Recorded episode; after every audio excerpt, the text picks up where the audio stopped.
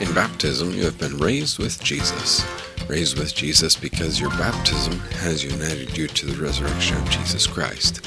And so it's only fitting that this Lent we look at Romans chapter 6, the great baptism chapter of the New Testament.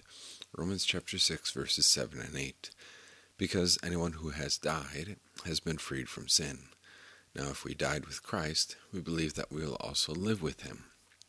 Romans 6, verses 7 and 8. The TurboTax website states things quite clearly. Death and taxes may be equally inevitable, but the taxman demands the last word.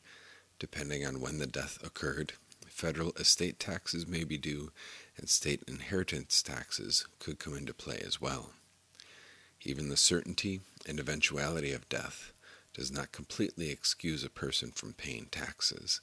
Even the person who dies isn't completely free from his or her monetary debt to the government. In the eyes of the government, death doesn't set you free from your debt.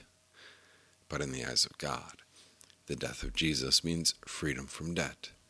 For the one who has died has been freed from sin. It's a small change from the NIV translation above, because anyone who has died has been freed from sin. But the Bible says the one who has died has been freed from sin, and it brings out the point more strongly. Jesus, the sin bearer, died.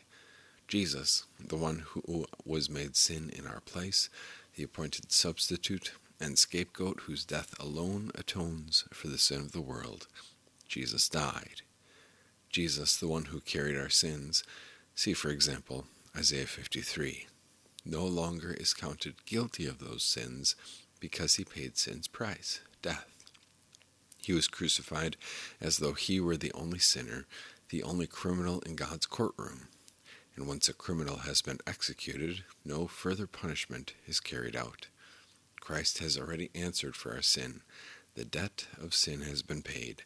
The guilt for sin has been buried and destroyed. And we died with Christ. Our baptism intertwines his life with ours uniting us with Christ in his resurrection. God says that through your baptism you have severed ties with sin. Christ died and Christ lives. You died with him, and you live in a new life too. We pray. Lord God, fix our eyes on Christ this Lenten season. Let us see and cherish his perfect life, hear and cherish his word of forgiveness, eat and drink and cherish his true body and blood in the sacrament. Above all, encourage our hearts with the joy of forgiveness and salvation, and grant us grace to amend our lives and live as your forgiven children. In Jesus' name we pray. Amen. Once again, God bless your day.